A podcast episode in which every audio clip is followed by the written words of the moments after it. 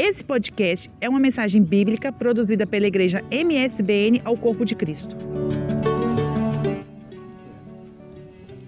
Salmo 25, verso 14. Vou colocar no data show, gente. Vamos lá. O segredo do Senhor é para os que o temem, e ele lhes fará saber o seu conserto. Amém, meus irmãos? Mais uma vez, o segredo do Senhor era, é para os que o temem, e lhes fará saber seu conserto. Maravilha. A primeira coisa que a gente tem que falar aqui, esse versículo é muito claro, ele fala que o segredo do Senhor. Então, quando eu falo de segredo, automaticamente eu falo de intimidade, porque a gente não conta segredo para qualquer pessoa, correto? Dentro da, da, do conceito da palavra intimidade, eu não vou entrar, não vou dar uma de tropa de elite, falar o conceito de estratégia em grego e né, em latim, mas eu quero falar um pouquinho para vocês. É, o conceito da palavra é, intimidade consiste em uma relação próxima, uma amizade íntima, um domínio ou manejo de algo pensamentos secretos. E uma, algumas características que eu sei acerca de intimidade dentro do seu conceito na língua portuguesa é, é algo que não está exposto. Né? Não é à toa que também existe roupa íntima, porque não é algo que deve ser mostrado né, dessa forma. Se está mostrando, está em pecado, a gente ora depois no final. Amém, meus irmãos? É, cara, mais uma característica, requer um avanço de nível. Para eu alcançar a intimidade com alguém ou com algo, requer um avanço de nível. Né? É, aqui em Portugal tem algo muito interessante acerca da, da língua portuguesa, que eu não posso tratar por tu uma pessoa que eu não tenho intimidade. Porque até eu tenho uma intimidade com ela, eu trato ela por você. Né? É isso mesmo? É isso, né? É, e eu acho engraçado que tem tipo um ditado que uma vez eu fui num, num concerto qualquer e falaram: "Nossa, esse guitarrista ele trata a guitarra por tu", ou seja, é o guitarrista que ele tem uma intimidade com a guitarra. Isso é muito engraçado. Então, a intimidade ela é algo que deve ser alcançado aos poucos, ela requer um avanço de nível. E dentro disso, a gente pode trazendo agora para a Bíblia, a gente vê a primeira pessoa que teve intimidade com Deus, que já foi falado na primeira apresentação da noite, é, naquele, naquela, naquela apresentação de dança, que foi Adão, a primeira pessoa que teve intimidade com Deus na Bíblia. A gente vê lá no, no capítulo 1 de Gênesis, no verso 26, que ele foi criado à imagem e semelhança do Senhor. E que também o Senhor, no versículo, no capítulo 2, versículo 7, ele soprou o seu caráter no homem, o fôlego de vida ele soprou em Adão, e depois de, de, de pronto ele se tornou alma vivente. E algo interessante que quando a gente faz esse paralelo do nascer de novo, lá de João capítulo 3, quando Jesus estava falando é, com Nicodemos, se não me engano, é, ele fala o quê? Que é necessário que o homem nasça de novo. E quando a gente nasce de novo, é necessário que nós sejamos imagem e semelhança daquele que, daquele que nos criou. No caso, Deus, Jesus e Espírito Santo. Ele soprou o seu caráter no homem. O sopro de vida é o que? Aquele, tudo aquilo que o Senhor tem de bom, ele sopra na minha vida, me transforma para que eu faça uma pessoa melhor. E dentro ainda de Adão, a gente vê que depois de pronto, lá no capítulo 2, no versículo 15, depois do homem pronto, o Senhor pegou o homem e colocou no jardim que estava no Éden. Isso quer dizer o quê? que é até uma dica para você. Se você quer ser abençoado na sua vida, é muito simples. Você só precisa nascer de novo. Você precisa respirar o caráter do Senhor na sua vida. E depois que você estiver preparado, Deus ele vai colocar você no lugar que Ele quer. Amém, meus irmãos? Glória a Deus. É, e nós vemos a história de Adão, né, a queda do homem, que o pecado que tirou, na verdade, que afetou a intimidade. Então a gente vê aqui a primeira coisa que afeta a minha intimidade com Deus é o pecado. E foi isso que afastou o homem de Deus lá, no, lá em Gênesis, no capítulo 3, quando Deus ele tira o homem do Éden e, e deixa um querubim com a espada de fogo lá na entrada. Mas algo interessante, que quando nós vemos é, essa retirada do homem do Éden, nós vemos uma inversão do lugar de adoração dentro da Bíblia. Porque antes, como foi falado no início, é, o Senhor descia para conversar com o homem. Descia todos no finalzinho de tarde, ia lá com Adão, trocava uma ideia, falava: Como você está, meu filho? Ah, está tudo bem, senhor, tudo bem. Depois que isso aconteceu, era o homem que tinha que procurar a Deus. E nós estamos nessa até hoje. Então, graças a Adão, não fique irritado, não fique chateado, mas graças a ele nós não vemos o Senhor face a face. Graças a ele nós temos que trabalhar. Graças a eles a gente tem que ralar um pouquinho para alcançar alguma coisa nessa vida. Mas glória a Deus por isso. Amém, meus irmãos? E algo interessante que a gente vai ver depois dessa inversão do lugar de adoração, a gente vê que ao longo da Bíblia foram criados né, as tendas sacerdotais, os tabernáculos, o templo.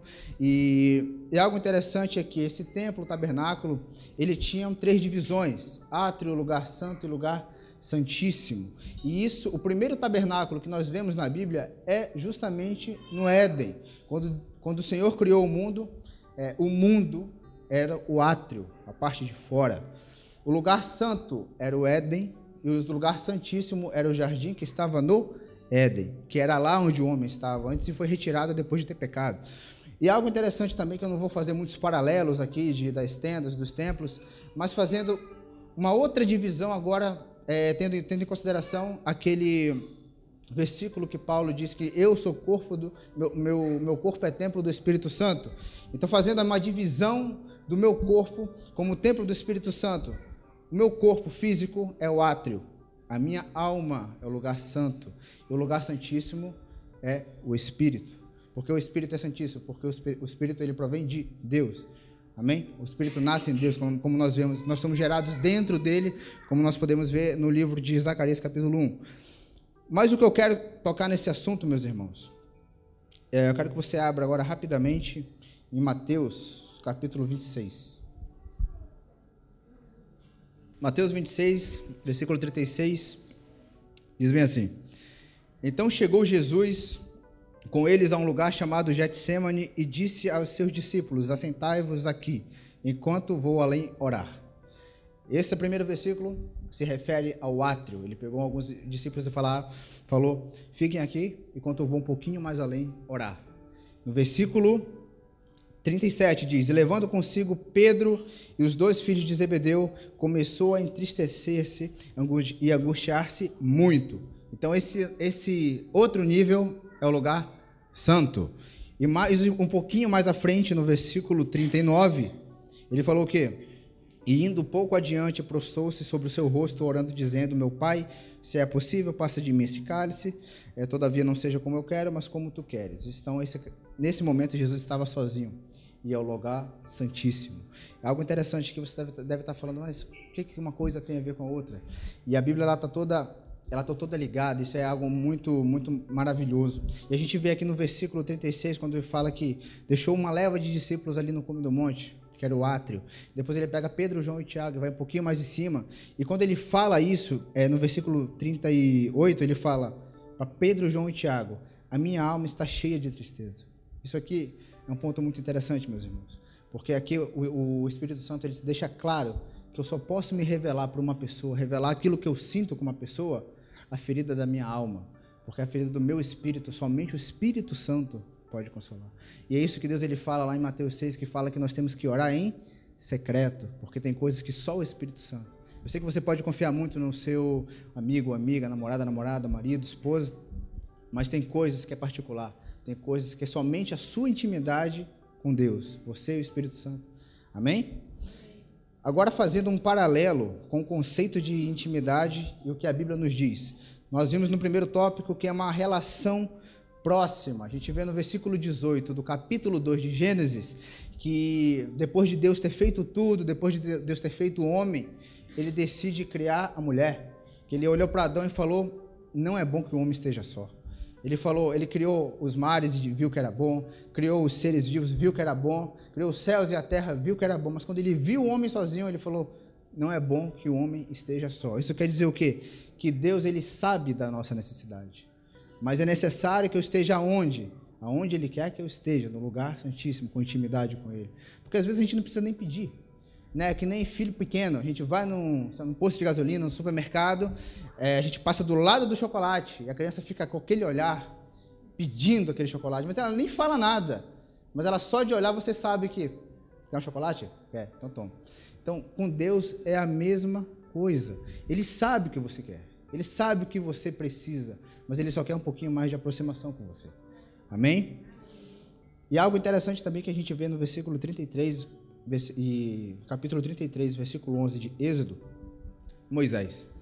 Moisés, ele foi um, uma pessoa, uma das pessoas extraordinárias da Bíblia, um grande líder, né, que nós podemos ver ao longo do, do Antigo Testamento. Nós vimos que Moisés falava face a face com Deus. Ele subia ao monte e falava face a face. Então isso é, eu sei que é difícil, é um nível difícil de alcançar o nível de Moisés mas nós temos que buscar esse tipo de intimidade. Sentar, Senhor, sente aqui do meu lado, vamos conversar, vamos trocar uma ideia, e sem muitas é, liturgias, formalidades, porque o Senhor conhece o coração, Ele sabe como você é. Ah, mas Senhor, mas eu falo problema. Não tem problema. Qual é o problema disso? Ele quer saber o que você precisa, ele não quer saber a forma que você vai pedir. Então a intimidade com Deus, ela consiste em receber algo às vezes mesmo eu tenho que pedir, porque Deus ele sabe, ele não, está no caminho reto, está merecendo, eu vou abençoar. Amém? Outra coisa que a gente vê na, na característica de intimidade, a gente vê o que? Uma amizade íntima, né?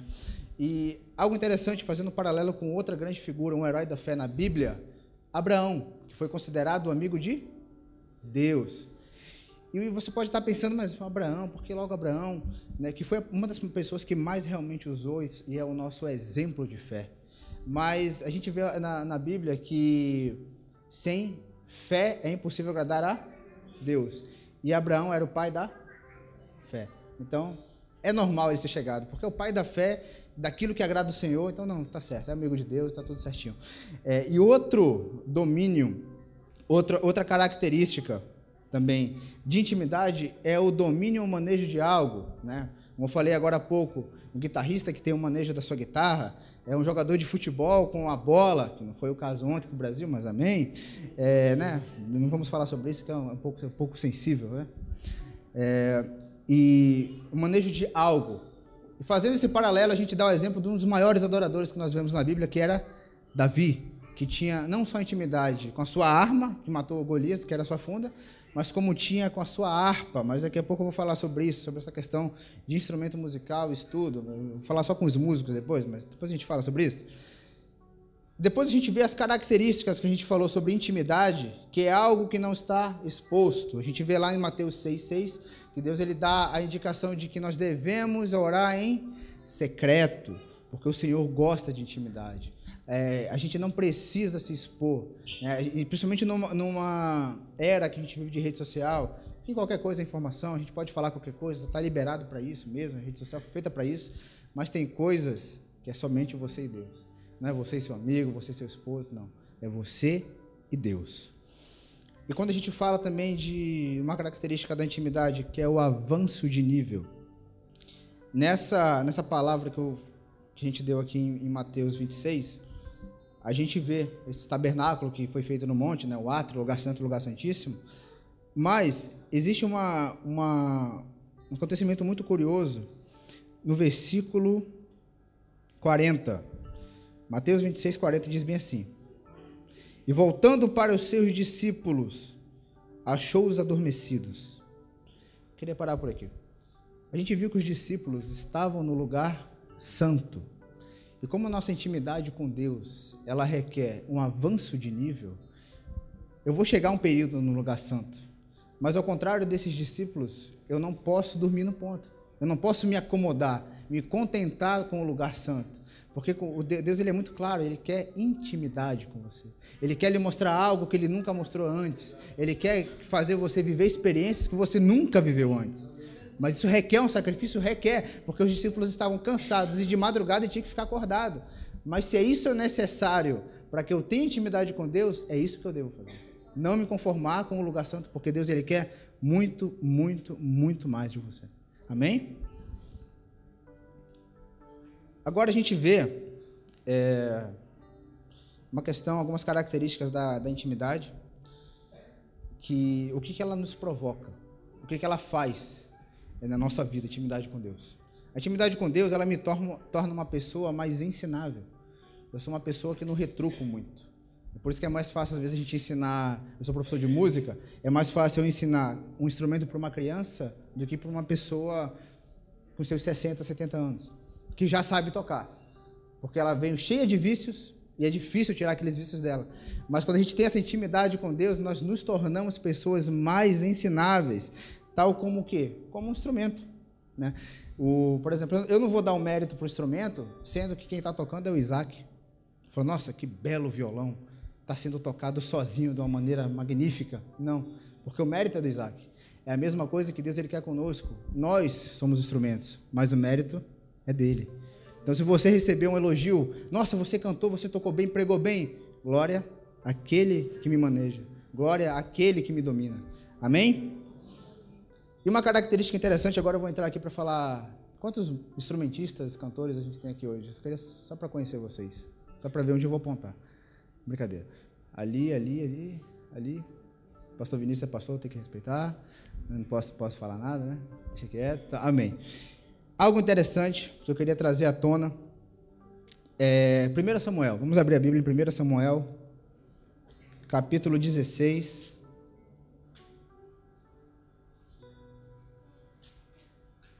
Versículo 17.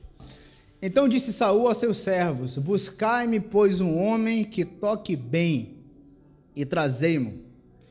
É, a gente fala muito de Davi, que Davi era um adorador, que Davi era valente, que Davi era corajoso, e realmente era isso tudo. Mas essa palavra é muito interessante no que se diz respeito de nós levitas na casa do Senhor, que Saul estava procurando alguém que tocasse bem.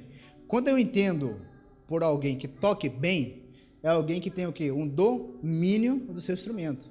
Agora eu vou falar para vocês algo, por favor, não é heresia, fique tranquilo que eu vou explicar para você. Que, além de adorador, Davi estudava música. Ele estudava o seu instrumento. E o estudo da música, ela influi, ele, ela influencia diretamente na minha adoração ao Senhor. Mas como assim, Tiago? A gente tem que ser profissional, tocar com partitura e pá, não, nada disso. Pense comigo.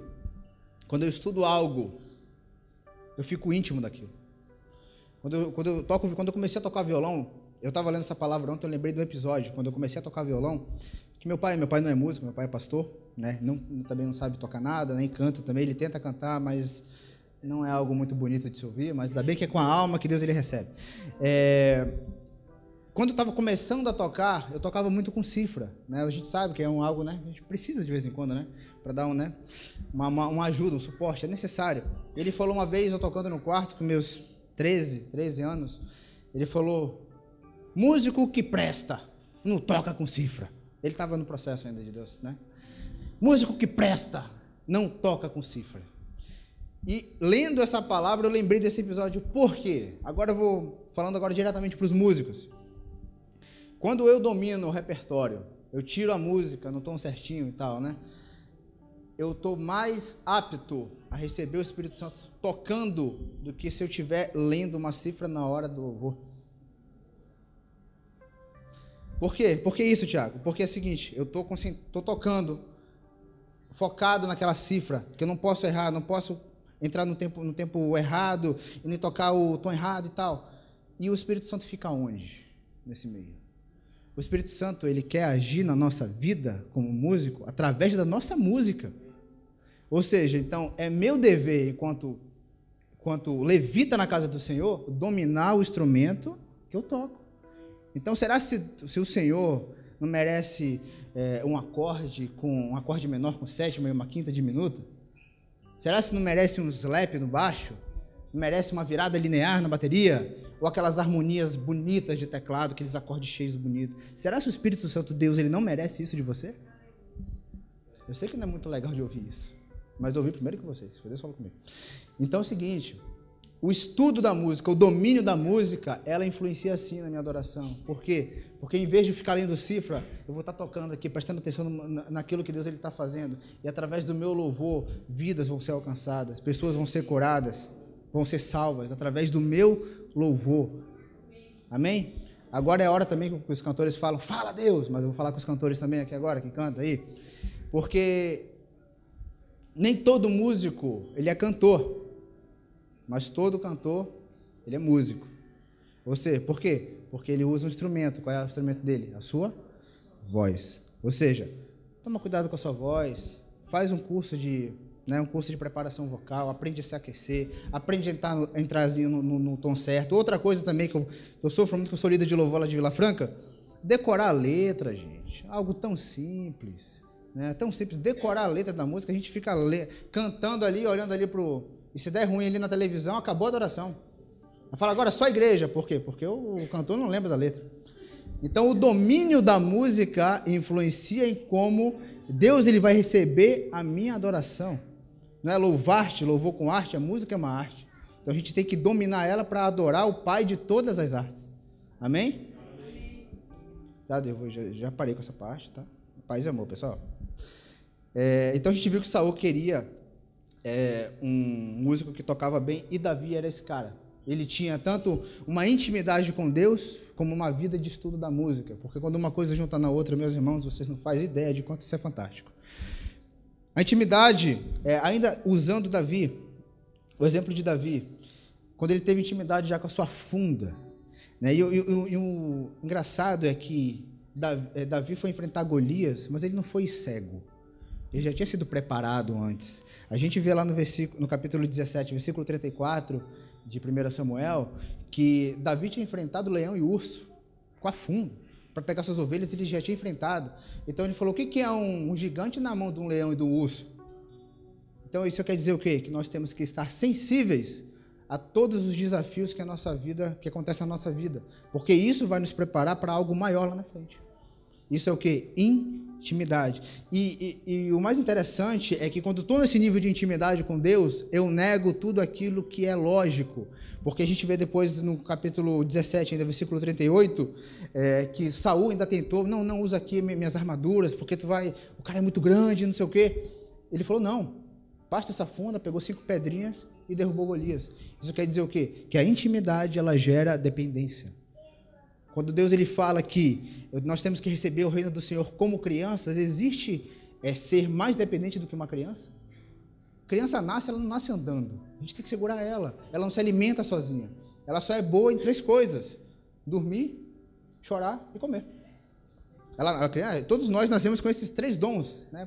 Nós choramos, nós comemos, nós dormimos, é isso. Tem gente que quer manter até hoje, mas é pecado, irmãos, é preguiça essa, essa parada. Amém? Então a intimidade ela gera dependência. Então quando você vê que uma pessoa ela é íntima de Deus, em meio a qualquer situação, ela fala não, tranquilo que Deus ele está comigo. Então é uma pessoa que tem intimidade. E algo interessante, já encaminhando para o final, que a gente vê no versículo capítulo 3, versículo 12 de Êxodo, quando Deus ele chama Moisés para libertar o povo do Egito, ele falou que os meus sinais irão contigo. Estes sinais, meus irmãos, é testemunho, história de vida. É aquilo que Deus ele faz na sua vida que você pode usar para conquistar outras pessoas. Isso quer dizer o quê? Que se hoje eu estou passando um problema terrível, amanhã esse problema terrível, que já vai ser solucionado, vai servir para alcançar outras vidas. E, e, e a nossa vida é um sinal. Então, se você é cristão e não passa problema, tem alguma coisa errada. Porque você precisa passar problema. Você não pode é, ganhar pessoas usando o testemunho do outro. Ah, não, mas é porque o pastor Billy Graham e fala. Não, é você. É você que tem que passar. É você que tem que conhecer Deus face a face. Não é baseado na história de, na sombra dos outros. Né? Porque até mesmo. É, como que eu posso ser alguém íntimo de Deus se eu não tenho sinal, se eu não tenho um testemunho de vida? É que nem músico. Um violonista que não tem calo no dedo. É complicado. É baixista que nunca, nunca estourou os calos desse dedo aqui. Não é não? Coisa terrível. Baterista que nunca baquetou a própria cabeça também. Acho que foi só eu que fiz isso. Esse é outro, outro lance. Eu quebrei um óculos já. É, então, assim, sinal, testemunho, história de vida, intimidade. É isso que Deus ele quer com você. Porque isso vai servir de testemunho para alcançar outras pessoas. Amém? E dentro daquilo que nós vimos, para a gente fechar aqui, que a intimidade ela permite que eu alcance as bênçãos do Senhor. A gente viu no comecinho da mensagem que Deus, ele soprou o seu fôlego de vida, formou Adão do pó, criou a sua imagem e semelhança e sabia da sua necessidade. Então, quando nós alcançamos esse nível de intimidade, o Senhor ele guia a nossa vida como, como ninguém, meus irmãos. Ele sabe o que você precisa, ah, mas não tenho o que comer amanhã, mas amanhã Deus proverá. Amém? E também para fechar aqui, é, que a gente, tal como a gente alcança diferentes níveis ao longo da nossa vida, as nossas bênçãos também são niveladas. Né? A gente vê lá em Romanos 12, 2 que fala que o quê? Para nós usufruirmos a boa, perfeita e agradável. Algo que não me, que não me deixava muito confortável, eu falava, mas por que, que agradável está no lugar de perfeita? Porque perfeita é perfeita, agradável é agradável. Né? Quando a gente fala que uma comida está perfeita, ela está perfeita, não precisa de nada. Mas quando está tá agradável, né? Está mais ou menos, né? A fome é o melhor tempero. Mas eu pensando em Deus, eu pedindo a Deus para Ele me ajudar a atender isso, eu falei, Deus, eu estou intrigado, o que está acontecendo isso aqui? Então nós vemos é, ao longo dos nossos níveis de cristão, no átrio, lugar santo, lugar santíssimo, o bom, ou a boa, é o átrio.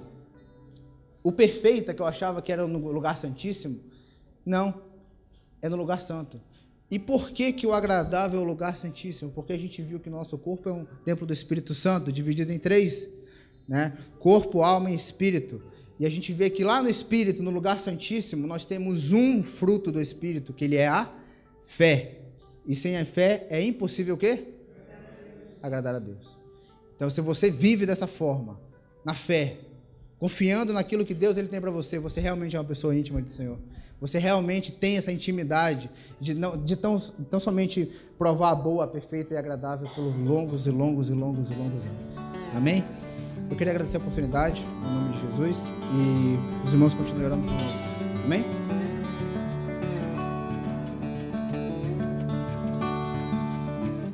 Esse foi mais um podcast, uma mensagem bíblica produzida pela igreja MSBN Oeiras ao Corpo de Cristo.